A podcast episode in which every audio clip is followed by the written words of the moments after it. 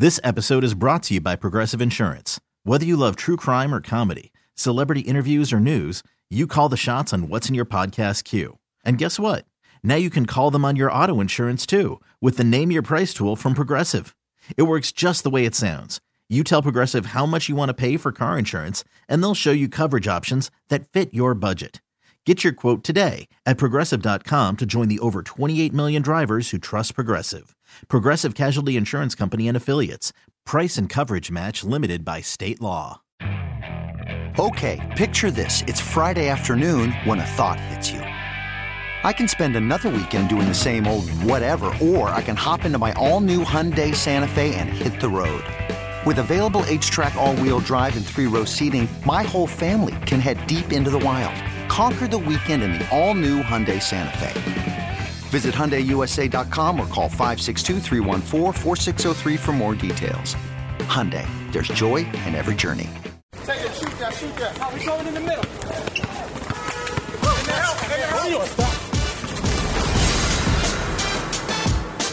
Welcome to City Game, your Brooklyn Nets podcast on WFAN and radio.com. Here's your host, Steve Lichtenstein.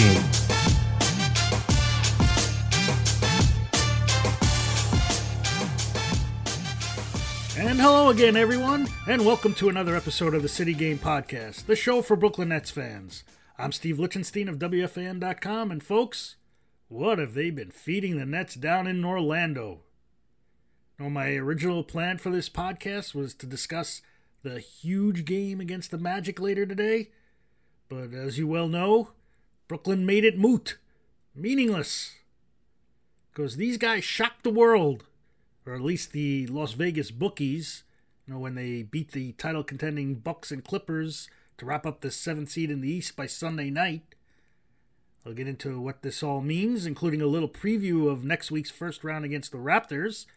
And to help me with that, got a special guest for you, the highly respected writer from the New York Post. Brian Lewis is back and will be joining us shortly. So sit back and relax. Should be a good show. And again, thanks for bearing with me in the station as we iron out the kinks with Apple Podcasts. My understanding is that they have identified the issue and are working to get it fixed. Still, you know, glad you're tuning in on radio.com, Stitcher, or whichever platform you're using.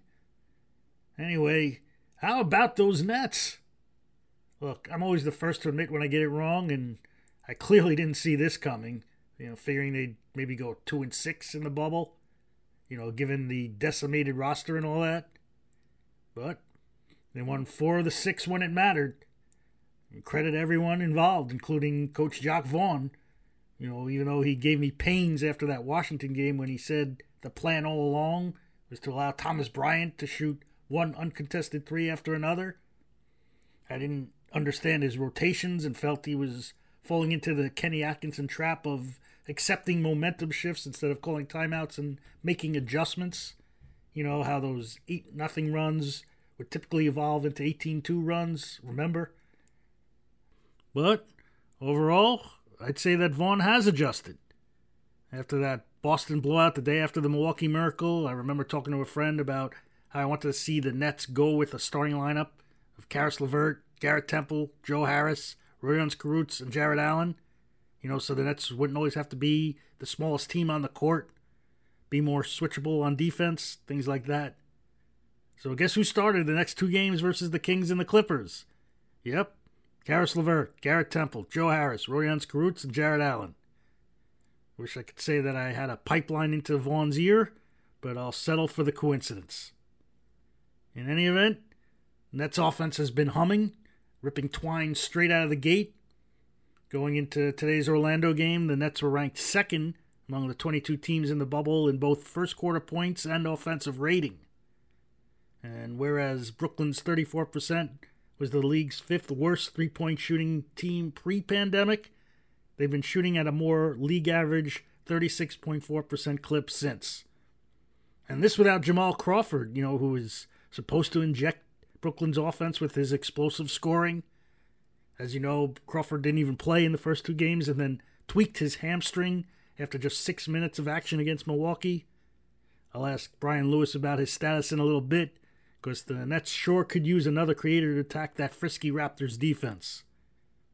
As for the Nets D, well, it still ain't perfect and nowhere close to what they'll need to be effective in the playoffs. But again, it couldn't get any worse than that Boston game. Let's just say that I've seen fewer of those, you know, coming around the screen, walking to uncontested three point looks allowed. You know, with Allen now creeping up a tad higher in pick and roll coverage, even switching sometimes. They've even been rebounding at a decent rate. Most importantly, they've been playing hard. Total buy in from everyone. However, you know, therein lies the rub, as they say. I'm not going to go all negative, you know, how could I? But, yeah, and this huge but, I have to be skeptical about what the Nets bubble victims have been doing. And I'm not just talking about stars managing loads. I've been watching the games around the league. Many of them have been highly competitive, probably more than I expected, given that so many teams have already locked in their slots or considered moving up and down immaterial. I mean, does it really matter to the Heat or the Pacers who's fourth or fifth? There's no home court advantage to fight for. So I have to believe that many of these efforts have been, shall we say, selective. You're not seeing a whole lot of NBA level defense in many of these games. And I have to believe that the intensity will be ratcheted up big time next week when it's playoff time. Like, you know, the Bucks top team in the league in defensive rating, Clippers are fifth. How engaged were they really when the Nets rang up 40 and 45 points in their respective first quarters? I can tell you that the Raptors will be very engaged when they begin their title defense. To me, no team comes close to the way they defend. Starts out on the perimeter, the way Kyle Lowry and Fred VanVleet get into ball handlers and blow up screens. Just getting into their sets without turning the ball over will be cumbersome for Brooklyn's guards. And even when the Nets do run their plays, no team rotates as hard or as well as Toronto. Opponents have shot just 33.5% from three on them this season, 30.4% in the bubble. My God. And if you think that leaves them susceptible inside, think again. They're big up front with depth, which is why only the Bucks allowed fewer points per game in the paint this season. Remember Rondae Hollis Jefferson? Guard is one of the better Nets defenders in the past few years. Well, he goes to Toronto last offseason and can't get on the court. Why? Coach Nick Nurse says he wasn't defending hard enough. And this series we'll have to see how Nurse manages a rotation, whether he opts to match by using Rondae when the Nets go smaller in their second unit, or maybe he goes the opposite, you know, with guys like Serge Ibaka and Chris Boucher together up front. But getting back to the Nets, this is really the only reason they're here. To see who can bring it at this time of year. And you know what I mean by year. Let's just say that many of these guys' first playoff go rounds didn't go so well against the Sixers. Pretty much everyone other than LeVert. Allen quivered in the presence of Joel Embiid. Kurucs played like the rookie he was. Even Harris disappointed. So much so that I had to ask around to check that he wasn't injured. I mean, he was missing the wide open looks, too. I've said this before, but it bears repeating. NBA GMs understand that the playoffs are different. It's a separate evaluation template. Some guys, they say, are strictly regular season guys. You know, when opponents don't have the time or energy to really dissect their tendencies. In a series, you get to know the guy your guarding's moves and counter moves. So what do you got next? So, for instance, you know, all this season we've been hearing, seeing really, how Harris has developed into more than just a three point shooter. You know, how his driving and passing have become weapons. So it'll be interesting to me to see if this narrative holds, you know, when OG Anunoby is tasked with locking him down in like game three with help from those pesky guards swiping and Biggs rim protecting. Again, what does Harris have next in his bag? And this goes for Vaughn, too. I know you can't argue with his results to date. The man has defeated probably the best three teams in the league in his nine game sample as Nets head coach. But before we anoint him as the caretaker for when Kevin Durant, Kyrie Irving, and everyone else is in the fold for next season, let's see how Vaughn fares in the brightest lights. Will he understand that games can get too far away from you in the first quarter as well as in the fourth? Will he stubbornly stick to his rotations despite evidence that some parts aren't working? Does he adjust his schemes for when the Raptors have it figured out? Or will he abide by analytics that may be statistically proven over 82 game sample sizes but are worthless in the heat of key moments? Know, I wrote this on Twitter a few days ago. Don't be fooled by all the praise in Vaughn's direction these days. People lie, or just being nice. Know, I'm guilty of this too, because you know I bring clips to this podcast from players and coaches on other players and coaches. I don't know, it, it's still cool to me to hear. But not once did anyone say to me, you know, that guy's no good. Closest I came was last year when Cleveland coach Larry Drew had no idea who Rhodey was even though he'd been starting for long enough that he should have appeared on film or on scouting reports. You know, Drew was clueless, which made it funny, not a knock on Kurucs. No, everyone's great. That's the standard line. And that includes Vaughn. I repeat, I, I know the results back it up. But so did the results back up Kenny Atkinson. I mean, he got absolute garbage to play competitive basketball for a few years. He had a winning record last season with LeVert missing 40 something games. He was hailed as a development guru. Remember KD at Media Day? He talked about how he studied Kenny's coaching on YouTube before making his decision. By March, all of a sudden, he wasn't the right man for the job? No, the Nets stars knew it beforehand. They saw all the same things that you've been hearing on this podcast the indecisiveness, the marriage to the system, etc. So, my point is that we don't really know yet what those who matter think of Vaughn. My guess and it's only a guess, is that they have other people in mind. They want to be coached by someone who's been in big games. You know, I've mentioned Ty Lue a number of times, but again, the Nets will have competition for his services. New Orleans is the latest Lue hotspot. And if Brooklyn strikes out, I don't know who's up next. I went over a few weeks ago why I can't see Gregg Popovich coming here. So who else? Jason Kidd? Mark Jackson? Please no. A name to keep in mind, though it's a real long shot Nate McMillan, you know, who I hear could be on the outs in Indiana. A lot will depend on whether their cheap owner wants to eat McMillan's contract. Maybe if there's offset language, should he land elsewhere, the Nets could get him. I don't know. It, you know, like I said, it's beyond a reach, but to me, he's a pretty good coach.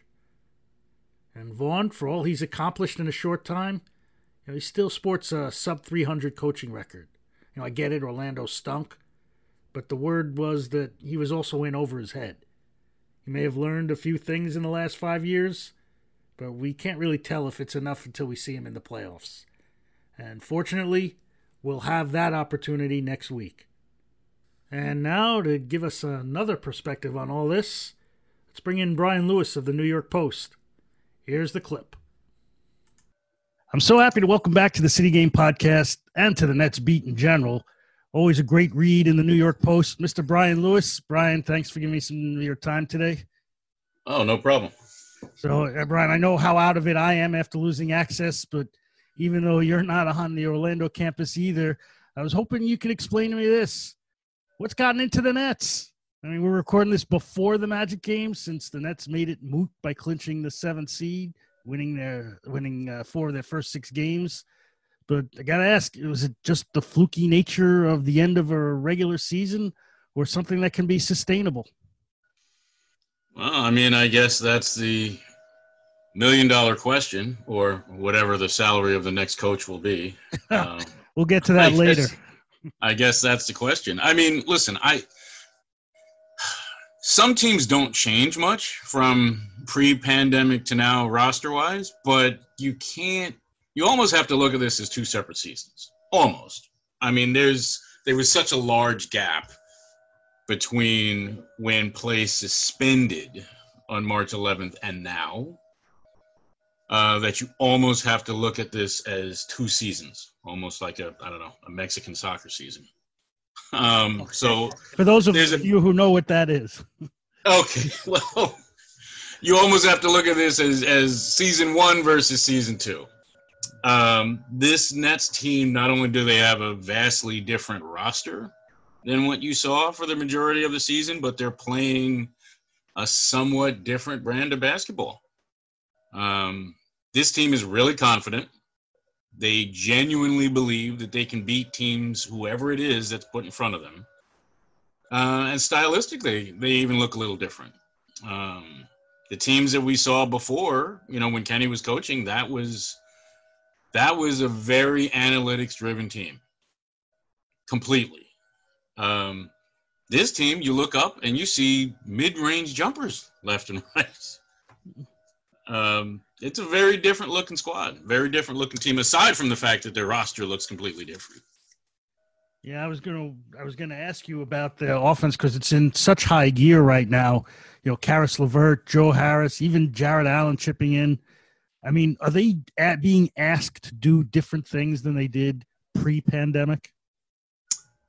Yes, to some extent, yes, they are. Um, now, in Jarrett Allen's case, obviously, there's just there's individual growth. I mean, he's become a better player. Uh, he's also more. He he came in and I think he surprised himself at his conditioning. Uh, I don't think even he expected he would be in this good shape physically coming into the restart. Uh, so that has kind of shown itself out there on the court. Um, has been playing on the ball. Now, if you ask him, he'll tell you that he really believes that's his natural position. He does not view himself as, say, a small forward or a shooting guard. He has viewed himself as a point guard which he played some at Michigan a lot coming up, which he played, uh, what was it, maybe two years ago on the second unit. Um, but since he's been put on the ball, he's looked like a revelation. Um, and also putting him on the ball also gives you a, a team that was woefully undersized. It gives them a little more residual height throughout the lineup. Um, and as far as what they're being asked to do, they're moving the ball, they're sharing the ball. And I think, like I said, we got back to it. They've cut down on their turnovers because they seem much more confident in what they are doing. And that is just hunting for the best shot possible for them, not necessarily the best shot that the analytic team is telling them. yeah, that's uh, is that a knock on Kenny Anderson? Kenny Atkinson? Kenny Anderson? Uh, no, I mean, I you know, I I didn't intend it that way. I'm just saying this is what this is the difference in this team and the way they are currently playing versus you know what we might have seen earlier in the year. Now, granted, also remember this is a this is a wholly different roster than what you saw in training camp. You know, the team. But it's worse. That, it's it's a yes. It's a much worse roster. It's a much worse roster. No disrespect to any of the guys that are in the bubble, but it is a vastly inferior roster. So my point is, it is possible, you know, that Jacque Vaughn looks at this roster and says, "Okay, I can't operate the offense the way Kenny operated it, nor can I operate it. Now you'd have to ask him, give him some truth serum. You might say, I can't operate it the way I intended to operate it. Uh, you know, if they had played the Warriors when when the season got canceled. You understand what I'm saying? He may Absolutely, look at it. Yeah, I, you know, I can't play the way I wanted to play because, frankly, I don't have the horses. So I these this team has to share the ball. Because if they don't share the ball, they're going to shoot 34%. They're 33%. If they don't share the ball, we're going to lose by 30. That may very well be what he's saying in the way he's constructed this offense because this is not, and he'll tell you this, this is not the system that he necessarily planned to be running once play resumed. This isn't what his idea was. But they've lost so many players that he's had to rethink things. Now, I credit him for being flexible enough to do that. And I credit him for being a good enough leader to get the guys to buy in to his on the fly changes because neither of those things are necessarily a given. Correct. Well, I'm talking about the Nets high powered offense with Brian Lewis of the New York Post. Brian, you know, the Nets could conceivably get more explosive if Jamal Crawford returns uh, from his hamstring injury. I saw your tweet about him earlier. You know, what's the latest, and what do you think the chances are that he returns next week for the playoffs? You know, I again, it's difficult for me to say, and I, you know, you know me, I hate doing the prediction thing. My supposition, if you're asking me, is that I I would figure he would play at some point during the playoffs. I do not think this is a thing where he got an injury and he's been put on the shelf and you won't see him again until next year's training camp, either with the Nets or someplace else. I don't think it's to that severe level. Um, I think if it were a tear, which is quite severe, which I've personally done myself, I think we would know about it right. because I think at that point you'd be getting surgery. Um, so even within you within the realm of a strain or a pull, you still have different levels of severity. But just judging on what other players have said, where they are saying, "Oh, we can't wait to get Jamal back," as opposed to, "Oh, that's a really tough break. It would have been great if we could have had Jamal." And just judging on what Jacque said today, where he says, "I don't expect to see him in the next two games," but he's consistently said, I'm looking forward to getting him back. I think you'll see him in the playoffs at some point. Yes. No update as to what he's been doing because that's sometimes a key. I remember with the whole Kyrie thing, I didn't think he was coming back until I heard he was, you know, working. He was shooting because of the shoulder injury. Is he allowed to run? Is he allowed to cut? Is he allowed to practice? You know, those sort of steps. Yes, we do not know as of yet. No. Okay. Well, anyway, you know, securing the seventh seed. You know, a lot of people are so happy they don't get to play the Bucks. You know, it's the first round. It's not going to be a picnic. You know, the Raptors have been really, really good even after losing Kawhi Leonard. And so, from what you've seen of them, what should the Nets' three biggest concerns be in this coming series? I mean, we could list uh, twenty, but the, the top three. Oh my goodness. Well, I mean, for one, the Raptors defense is frighteningly disruptive. Oh my uh, god. they turn people over. They turn people over left and right.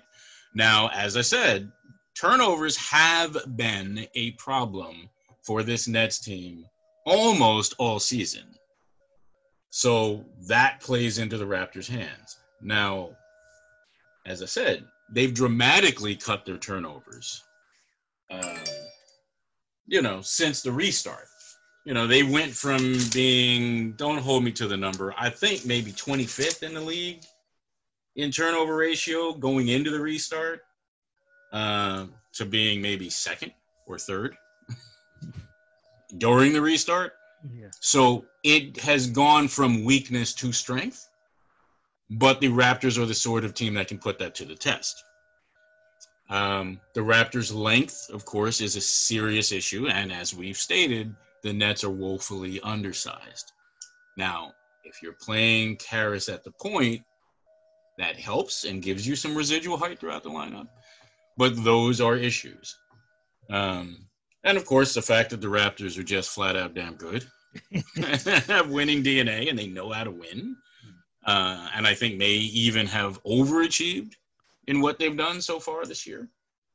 Uh, I think Nurse is a fantastic coach. So there are a number of things that would concern me going into that series. But like I said, they seem confident that no matter who's put in front of them, if they play right and concentrate on themselves, that they have a fighting chance. We'll see if that's true.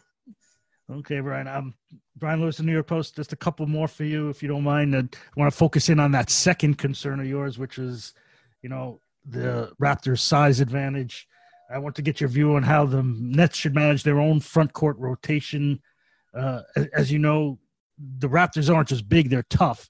So I, I think two players who really have to step up: Rodions Kurucs, and because I'm no fan of TLC, I'm looking at Justin Anderson.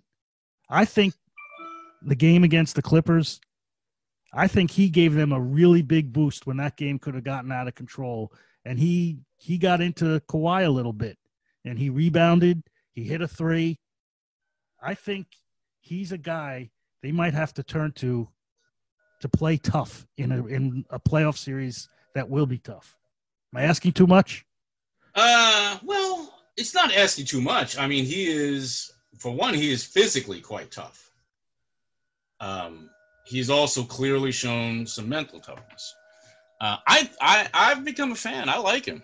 Um, it's kind of difficult for me though to pick their rotations because I haven't I haven't been able to get a, a solid grasp on exactly how he's going to use his rotations.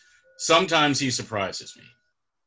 Um, more than a few times. He has surprised me. Um, you know, and then there was a game where I was sure Donta Hall was going to play a ton of minutes, and then he got like three fouls in two minutes. well, the thing is, you know, if he puts like TLC on a Ibaka or Siakam, you know, that's asking for trouble. Do you agree? Yes, I would agree wholeheartedly. TLC, TLC is a little slight for that. Um, right. And whatever you might say about Justin, he's not slight. Well, he's not tall, but he's tough. That's the difference. No, but he's he's thick though. He's right. thick through the shoulders. He's thick through the chest. He's strong, and he's physically tough. Um, if that if I'm forced to choose between those two in that matchup, I think Justin could stand up better physically. Yes, we agree. So before I let you go, I, can't do it without asking you about the coaching situation. You've teased it earlier. You know, Vaughn's been getting due praise, you know, for his results to date. But can we agree that the playoffs are a different animal? That the Nets could very well be outmanned and outcoached in this series. That both can be true, and maybe we need to wait before proclaiming anything about the future. And what are your sources telling you? I mean, it's certainly not. Listen, it, it's not out of the realm of possibility for them to get out coached in this series. As I said, I think he's a fantastic coach. You know, I mean, when you consider what Toronto has done, losing their best player, and when you look at Toronto's record this year, which, unless I'm mistaken, is better than the Clippers' record, or well, let me look. I'm, I'm not even sure offhand, but essentially similar to the Clippers' record after losing their best player. Yeah, I I think I think Toronto has a coaching advantage most nights. Not just against the Nets. I think almost every night they have a coaching advantage. That's how much respect I have for him. I think he's great. Um, and clearly Toronto will have a talent advantage. So yes, I, I don't think that I don't think that's a shock or a strong statement to say that Toronto will have both a talent advantage and could very well have a coaching advantage as well as a talent advantage. I don't think that's surprising at all. Hmm. But like I said, you know, this the bubble. weird things have happened in this bubble. Yeah, Just, but it, the playoffs. I think you know. I think the teams are going to be a lot more engaged. It's the word I've been using in the podcast. You know, Milwaukee, the Clippers. You could tell from their coach's expression that the team was those teams were not really engaged, especially on the defensive end. Yes. Now, at, you know, Toronto, you know, they play hard all the time. You know, they're they do. They're allowing like thirty percent three point shooting in the bubble. So, you know, the, when the Nets play, you know, a team like that, it's going to be different, and you're going to have to adjust. You're going to have to think quickly. You can't wait till an eight nothing run becomes eighteen to two before you start making switches. So that's what I want to see from Vaughn. Is, is that fair? That's fair. And you, you touched on Toronto's defense, which is even more impressive when you consider that scoring is up precipitously in the bubble. If you look at offense, the offense has been up. Yeah, because it's practice shooting. That's exactly. well, there's also practice time. I mean, I you're not the, the, games. The games you watch. You I, like, for instance, it killed me when Jacque Vaughn told you that the game plan was to let Thomas Bryant, you know, at 40% three point shooter, shoot uncontested three after uncontested three. That's a problem. You can't give up open looks in the playoffs to anyone who knows how to shoot.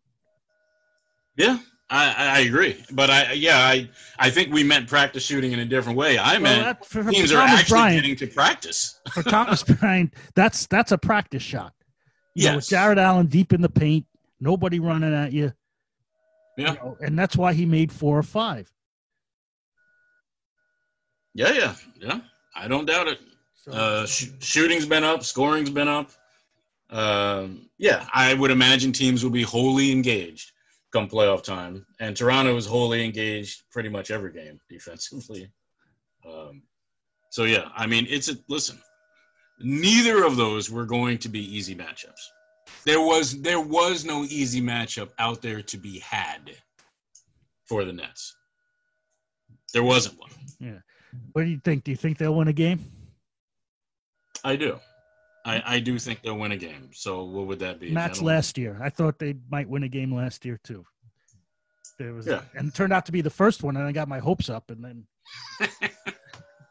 anyway, Brian Lewis of the New York Post. It's great to read your work again and chat with you again. Thank you, thank you for giving me your time, and I hope to see you again at Barclays Center one of these days, Hopefully. right? Hopefully. Okay, thank you, Brian. All right. Thank you. Again, that was Brian Lewis of the New York Post giving you his insights on the Nets' first round matchup with the Raptors. So before I go, I want to circle back to one of the topics in the interview, which was the Nets' front court rotation. Folks, I'm really rooting for Justin Anderson to show up in these last two regular season games. Even if they're meaningless, though the Nets aren't playing anybody against Orlando today, fine. Anderson just make some open shots. If you can do that, it would erase so much of my anxiety. I- I'm sorry, but I'm about to go off on another Timothy Luwawu Cabarrot haters roll now. I mean, yes, TLC can get on hot three point streaks, and yes, he's a wing. But you know, before we call him a three and D wing, can we see some D, please? This guy either gives his man too much space, or he's so close he's fouling him. There's just no defensive awareness. I'm telling you, one of the key points in the Clippers game was when TLC picked up his fifth foul late in the third quarter, and Vaughn had no choice but to put Anderson in. Nets were pretty much hanging by a thread at that point after, you know, they went up by more than 20 in the first half. And I know Anderson only played like seven minutes and posted a stat line that didn't really pop out, but he made an impact, man. I, he played with energy, you know, toughness that teams need in games of greater consequence. You could hear him scream after getting his four rebounds and blocked two shots. I looked at the way he was able to stay with Leonard on a few possessions, you know, where he was forced to deal with a pick and roll. I, I wish the Nets guards could be forced to watch the video of that. I don't care that he only took one shot and opened corner three. You know, he made it. If you keep making those, I'm begging the Nets, please get him more court time, even if it comes at TLC's expense. Look, I can't see any way that the Nets will win this series. I asked Brian Lewis if they could win a game, and he said, sure. Uh, I agree. I mean, the bubble has been so wacky. Why not? So, you know, my prediction is Raptors in five. And after that, the real fun, the off season, begins. But unfortunately, this is the end of this episode. Special thanks again to Brian Lewis of the New York Post for his great insights. Uh, I expect to record again sometime during the series. I'll have to wait on the schedule. Follow me on Twitter for updates. And again, thanks for your continued support while the station deals with the Apple Podcast glitch. So until next time, this is Steve Lichtenstein from WFAN.com saying, get pumped for Nets playoff basketball, and thank you for listening to the City Game Podcast. This episode is brought to you by Progressive Insurance. Whether you love true crime or comedy, celebrity interviews or news, you call the shots on what's in your podcast queue. And guess what? Now you can call them on your auto insurance too with the Name Your Price tool from Progressive. It works just the way it sounds. You tell Progressive how much you want to pay for car insurance, and they'll show you coverage options that fit your budget. Get your quote today at progressive.com to join the over 28 million drivers who trust Progressive. Progressive Casualty Insurance Company and Affiliates. Price and coverage match limited by state law.